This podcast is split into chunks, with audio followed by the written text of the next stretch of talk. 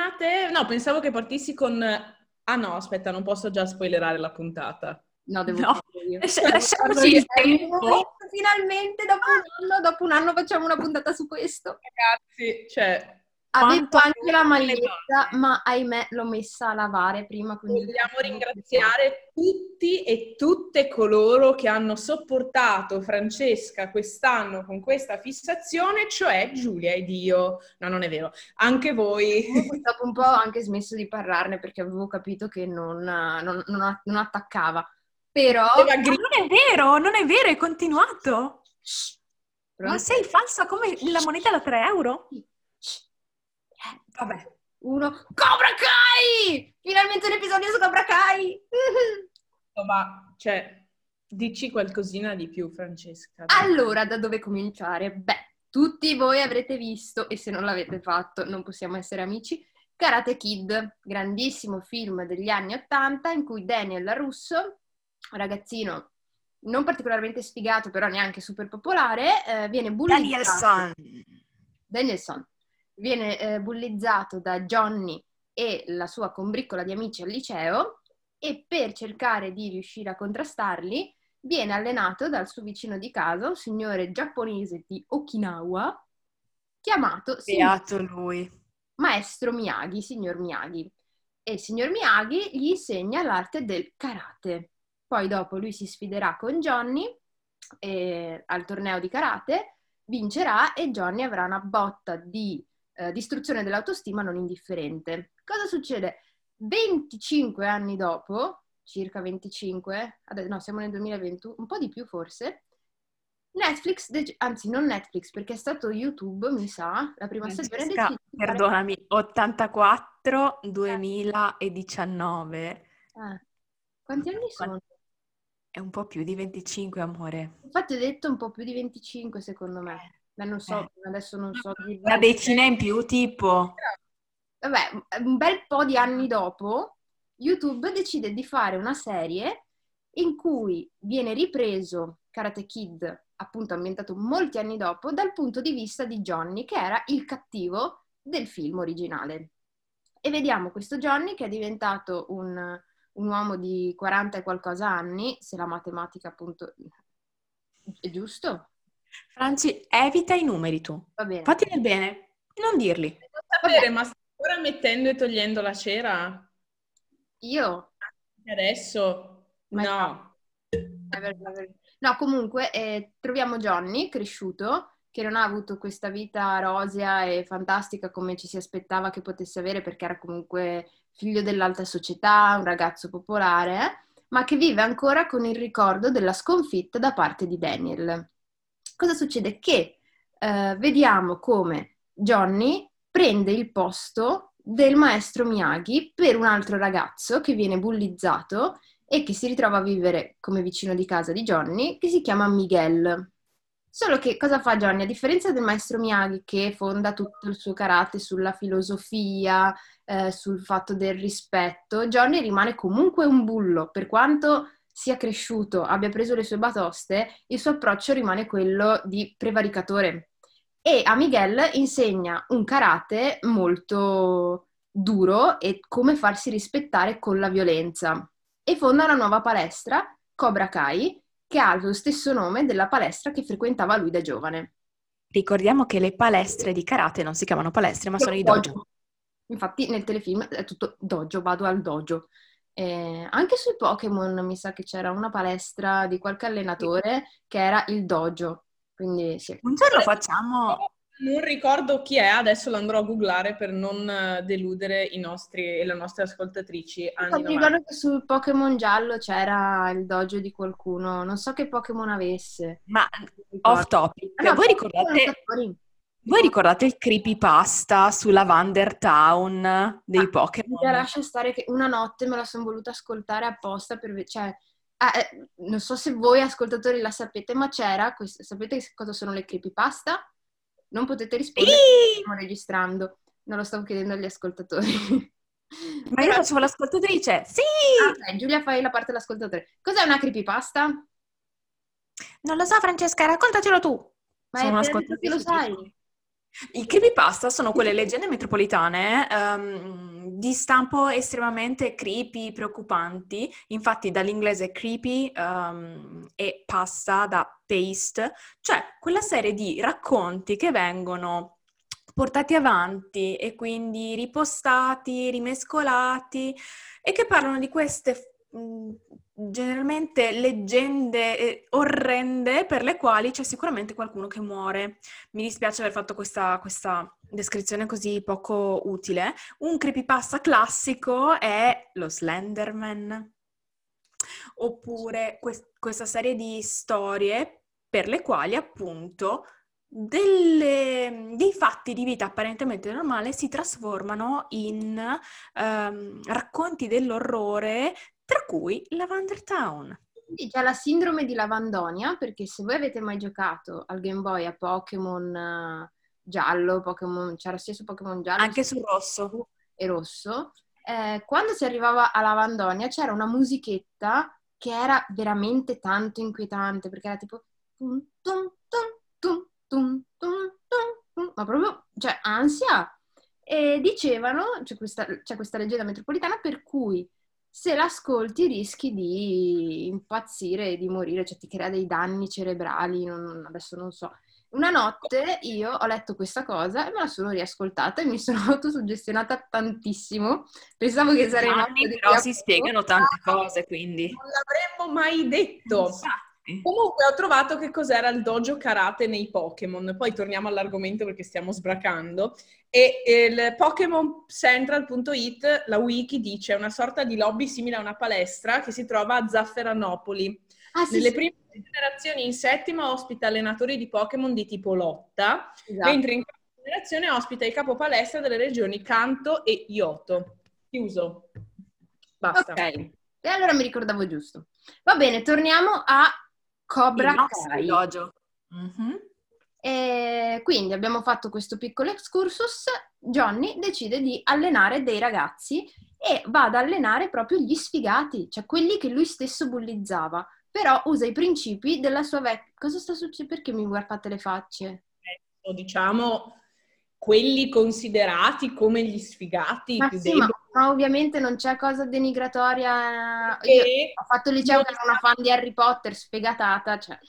Noi siamo fuori dal mondo del giudizio. giudizio e della colpa. mi agito quando parlo di Cobra Kai. Comunque no, non penso che il mondo si divida in sfigati e... e, e oh, bene, giusto per... Ok, bene. Diciamo che eh, dei ragazzi che avevano più difficoltà ad affermarsi all'interno delle dinamiche scolastiche, si avvicinano a, a Johnny e al suo modo di, um, di, insegnare karate che si fonda appunto su quello che era stato insegnato a lui, quindi un karate molto violento in cui il motto è uh, strike first, strike hard, no mercy, quindi colpisci per primo, colpisci forte, nessuna pietà. Come lo dici bene. Sì. E poi vediamo anche come Daniel, la russo, il protagonista del primo film, diventi in realtà uno stronzo. Perché è uno stronzo Daniel. Mi piaceva tanto nel film, ma nella serie è proprio stronzo. Ma perché parliamo di Cobra Kai? C'è un ribasso. Oh, finalmente. Okay. E vabbè, adesso la mia parte di gioia è finita. Guardatevi Cobra Kai, io cercherò di intervenire ogni tanto. Giulia, passo la parola a te per la parte più interessante dell'episodio. Che, che falsa, che falsa. Che falsa! Oggi parliamo di Cobra Kai, in parte perché Francesca appunto ci ha frantumato uh, qualsiasi tipo di volontà primaria, ma anche perché ci offre un'ottima posizione di, di privilegio per poter parlare dell'argomento della comunicazione. Cioè la, condu- la comunicazione è la condizione sine qua non della vita umana e dell'ordinamento sociale. Non lo dice solo la disegna, lo dice anche Václavic. Nello specifico, su Cobra Kai possiamo vedere come tutte le problematiche dei nostri protagonisti si sviluppino intorno a una difficoltà o incapacità di comunicazione, specialmente tra le persone coinvolte, quindi tra Johnny e Danny. I due uomini cercano tutte le volte che vengono in contatto l'uno con l'altro ehm, di entrare in conflitto con modalità sempre più assurde, tra cui um, Robby, il figlio di Johnny, viene protetto e addestrato dal Miyagi-Do, um, quindi da, da Daniel, o quando il cugino... È il dojo che fonda Daniel. Sì, esatto. E, e, quando il cugino di Daniel dà fuoco all'auto di Johnny per vendetta perché crede che Johnny fosse responsabile di aver disegnato degli enormi membri maschili sui poster dell'azienda. Fondamentalmente, tra i due uomini le situazioni continuano a peggiorare perché, a differenza degli adolescenti, ehm, quindi Robby, ehm, Samantha, Miguel, i due adulti non sono minimamente in grado di, di comunicare, nonostante ci si aspetti che in quell'epoca e in quell'età siano abbastanza in grado di farlo nello specifico no, rifiutano di parlarsi e nei momenti in cui uno cerca di litigare in modo maturo, l'altro è determinato a non ascoltare e a distruggere. E, ehm, e quindi il Cobra Kai in sé per sé rappresenta una buona prospettiva per rendere ancora più umani tutti i soggetti coinvolti. Um, cioè non ci sono bravi e non bravi, buoni e cattivi, ma sono persone che in ogni caso stanno cercando di fare il meglio nella loro situazione. La comunicazione quindi è l'unica difficoltà perennemente presente in tutti i personaggi della serie e quindi possiamo permetterci di pensare alla comunicazione come abilità appresa, Proprio come il carattere, una persona può essere addestrata, allo stesso modo noi nasciamo con la capacità di comunicare, ma poi la possiamo perfezionare via via che sviluppiamo il nostro essere. E nello specifico la comunicazione avviene per due modalità. La prima modalità è quella analogica, cioè le nostre parole ehm, eh, e il nostro tono di voce, e quella digitale, cioè i nostri gesti e gli altri comportamenti, per fare in modo che la comunicazione sia buona, queste due modalità devono essere congruenti, cioè l'analogico e il digitale, la nostra voce deve corrispondere ai nostri gesti.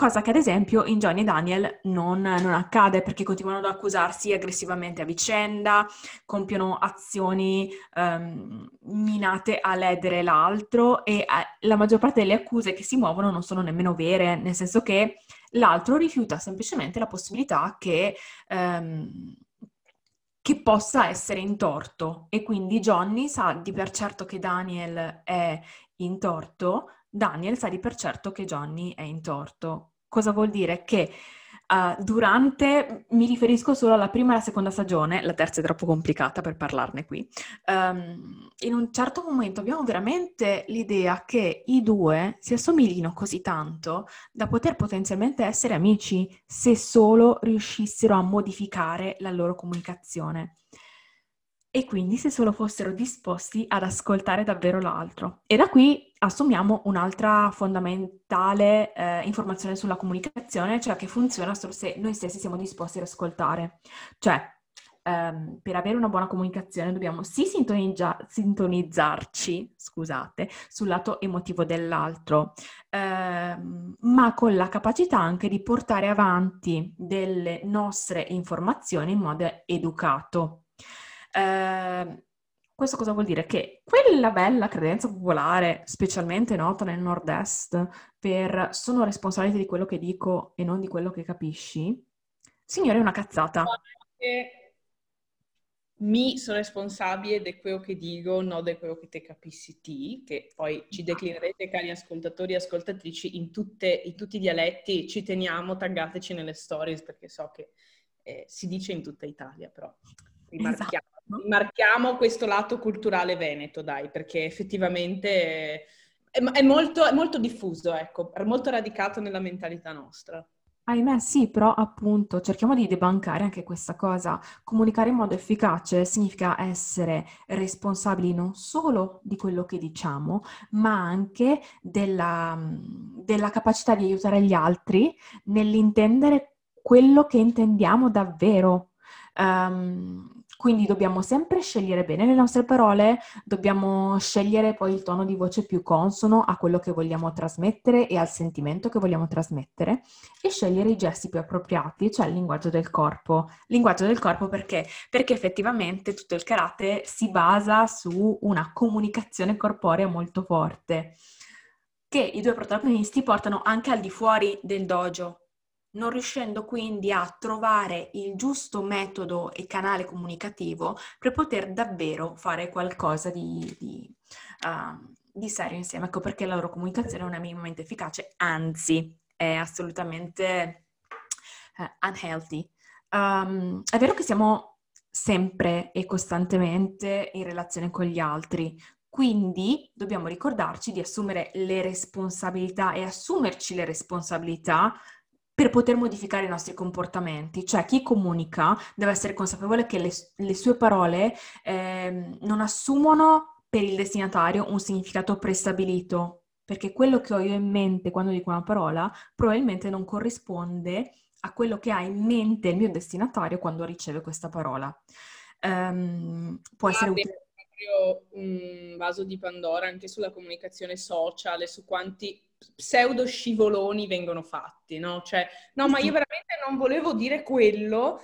Lo vediamo ultimamente con giudizi su cinesi, neri, eh, questioni sociali, LGBT, eh, tra l'altro episodi anche di transfobia, cioè ne vediamo veramente eh, infiniti. Ecco, eh, la cosa che mi sta piacendo è che in alcune storie vorrei citare l'amica Marvi Santa Maria su questo, che su, su, Instagram si chiama Match and the City, che trovo un nome assolutamente geniale, eh, che, è, ehm, che, nelle stories un, due giorni fa si è scusata perché aveva parlato di, eh, del fatto di, vabbè, purtroppo, della questione Beppe Grillo, figlio di Grillo, stupro, eccetera, e aveva detto scusate perché nelle storie precedenti io non ho detto, non ho messo il trigger warning, cioè io non vi ho avvisato che probabilmente chi, avr- cioè chi eh, guarda queste storie poteva potenzialmente essere toccato perché si parlava di stupro. Quindi fondamentalmente è stato, questo secondo me è un ottimo esempio che è il contrario di quello che di solito si fa sui social, cioè io butto quello che mi va, anche non solo sui social, senza curarmi delle conseguenze, no? E, ehm, Esatto, la nostra grande deresponsabilizzazione spesso rispetto esatto. a quello che si dice, perché ci si esatto. sente legittimati eh, a dire tutto quello che si pensa, perché c'è la credenza che dire quello che si pensa sia comunque corretto a priori.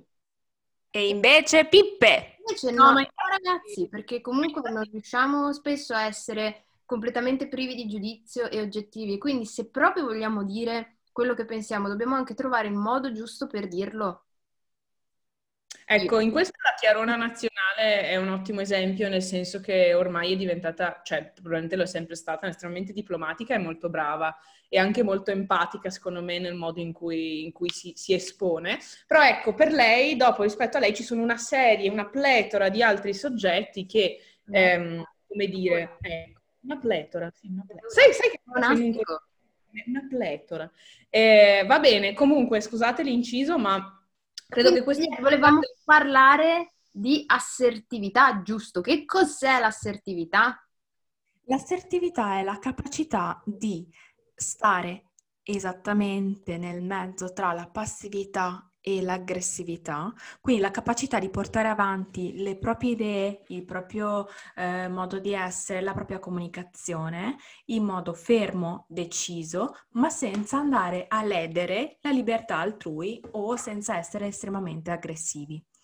L'assertività è la base per la comunicazione efficace. Nello specifico, però, anche nell'assertività è fondamentale ricordare che um, la mia responsabilità non si basa solamente su quello che dico, ma anche su come lo dico e su come viene recepito. L'assertività quindi non è totale um, uh, mettersi in una turris eburnea in cui io dico il mio e come tale deve essere rispettato, ma è comunque la capacità di ascoltare l'altro rimanendo sufficientemente forti nelle proprie posizioni.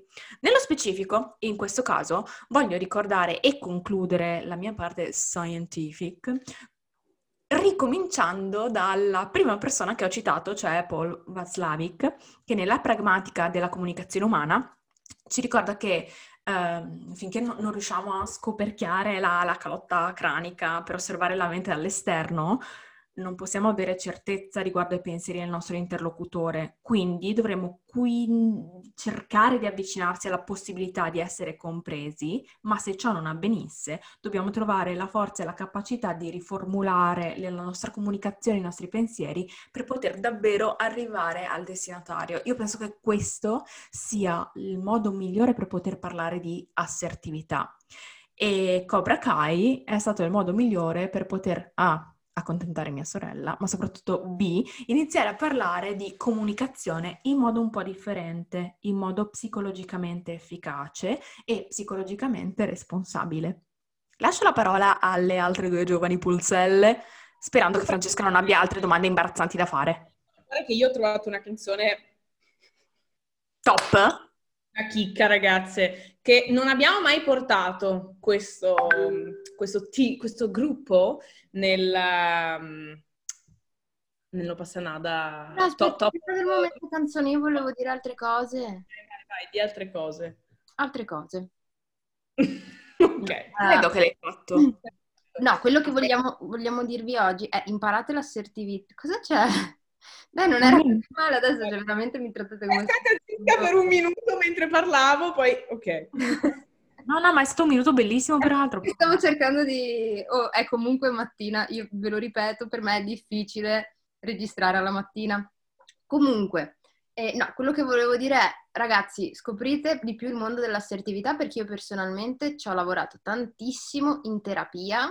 Assertività è... Mh, mm, la base, secondo me, per riuscire a stare al mondo in maniera costruttiva, ad avere delle relazioni con gli altri. E a me, ad esempio, ha insegnato anche a sapere come, di, come dire no senza sentirmi in colpa. Quindi, eh, perché tendenzialmente, parlo sempre per esperienza personale, io ero una persona che per paura di poter perdere gli altri, di poter perdere la loro approvazione, il loro supporto, tendenzialmente diceva sempre sì a tutto e poi mi ritrovavo in situazioni che comunque erano difficili da gestire o pesanti proprio per la mia incapacità di dire di no, perché nella mia testa era se dico di no, queste persone non mi vorranno più bene, non ci saranno più per me, io devo dimostrare di esserci sempre per poter eh, avere una sicurezza della loro presenza. L'assertività insegna proprio questo anche, quindi come riuscire a togliersi da delle situazioni magari che non, non consideriamo adatte a noi, sempre però nel rispetto dell'altro e togliendoci quella paura di oddio mi sottraggo a questo compito, quindi sicuramente eh, dopo ne pagherò le conseguenze. Invece la comunicazione interpersonale è una cosa importantissima perché siamo animali sociali. Sì, essere assertivi significa saper esprimere se stessi, far valere il proprio punto di vista, rispettando gli altri, nelle loro idee, nei loro diritti. Ma nel momento stesso in cui baso una comunicazione sul rispetto, allora posso permettermi di viverla nel modo più sereno possibile perché so che l'altro sarà nel mio campo e non sarà più un nemico. Quindi non fate come Daniel San e Johnny, quindi non, non pestatevi ogni volta, imparate pure un'arte marziale perché io ho fatto karate per tanti anni e il karate è una bellissima filosofia. Cioè, anche Cosa? Marta non ti si sente. Ehm, allora io ho la cintura marrone. Ale, non pestate la No, vabbè, sì. eh, che ne so, metti che uno particolarmente... Oh, che brutti suoni che sento. Eh, metti che uno particolarmente mh, mm, testa calda e tutto, cercate sempre di, di, di, provare a gestire le vostre emozioni in funzione a quello che state cercando di comunicare. In ogni caso fate arti marziali perché sono molto belle aiutano a scaricare e appunto io ho fatto karate per anni e il karate mh, di per sé è una, più che uno stile di combattimento perché insomma, esatto, la mano aperta. Karate vuol dire mano aperta e mh, insegna una, una bellissima filosofia perché per quanto non sembri su Cobra Kai, il karate è basato proprio sul rispetto e non è un, um, uno stile di combattimento aggressivo ma è difensivo. Quindi non si attacca mai se non c'è veramente necessità di difendersi. Cobra Kai questo un po' lo... Marta? una rappresentazione falsa e di- distorta di certe cose nei film e nelle serie tv, che non sono la realtà e gli attori non sono i loro personaggi. Questo così ogni tanto va ricordato. Posso, posso, dire la canzone che me la sto tenendo da mezz'ora? Cioè, devi, devi. Bene, La canzone di oggi è una canzone di un gruppo che non abbiamo mai portato su No Passa Nada perché io... Ricchi perso- poveri! C'eri quasi. I. Eh, eh, più ricchi che poveri questi, Mm. eh, nel senso che ehm, iniziato da Gwyneth Paltrow e per me questo è stato comunque un grande colpo. Non so come C'è- Marta. Non ti abbiamo sentita perché è andata via. È la Sì. ballerina. È stato un grande, vabbè perché mi ha, ecco non lo dico più, però volevo dire che questo gruppo secondo me, giu- opinione totalmente personale, si è totalmente snaturato, avrebbe potuto essere un gruppo epico, fantastico eh, del mondo rock e non si sa che cosa è finito per fare. Sto parlando dei Coldplay, dei Coldplay che ci piacevano, quindi dei Coldplay di eh, X and Y del 2005 con una bellissima canzone che si chiama Talk, che è stata la- il terzo, se non mi sbaglio, singolo di quel disco, successivo alla fortunatissima Fix You, e quindi secondo me è stato un po', tra- cioè, non dico tralasciato, però è stato un po', aveva un po' un'ombra, ecco, attorno. Io non so come dirlo, ma odio i Coldplay. Eh, ma anch'io adesso, però Cioè, quel disco è proprio quel disco è proprio bellissimo, Franci, non c'è nulla da dire. Vabbè, tutti meritano Cioè, una proprio è seconda un disco opportunità, quindi... disco storico. È una canzone arrangiata, studiata da Dio. Sì, Bene. nel, nel caso ascoltati i primi tre dischi della discografia, poi eliminali, insomma. Ok, Signore, bellissimo tutta questa, questo- questa disamina sui Coldplay attuali, su Cobra Kai, su che cos'è un dojo. Dai, dai, salutiamoci, è stato bellissimo anche oggi. anche oggi un altro passo è stato fatto, un po' di passanata è stato investito il mondo. Marco, come se hai presto. problemi di connessione, continuo a sentirti come se fossi Robocop, cioè tipo... ah, ah, ah. Ti prego, io non rifarmi Robocop. Ma fino a quel giorno, signori, noi vi aspetteremo qui ogni due settimane sul nostro podcast per parlare di salute mentale in chiave pop. Noi siamo Giulia Francesca, E Marta? E ci vediamo alla prossima puntata di No passa na. Cobra.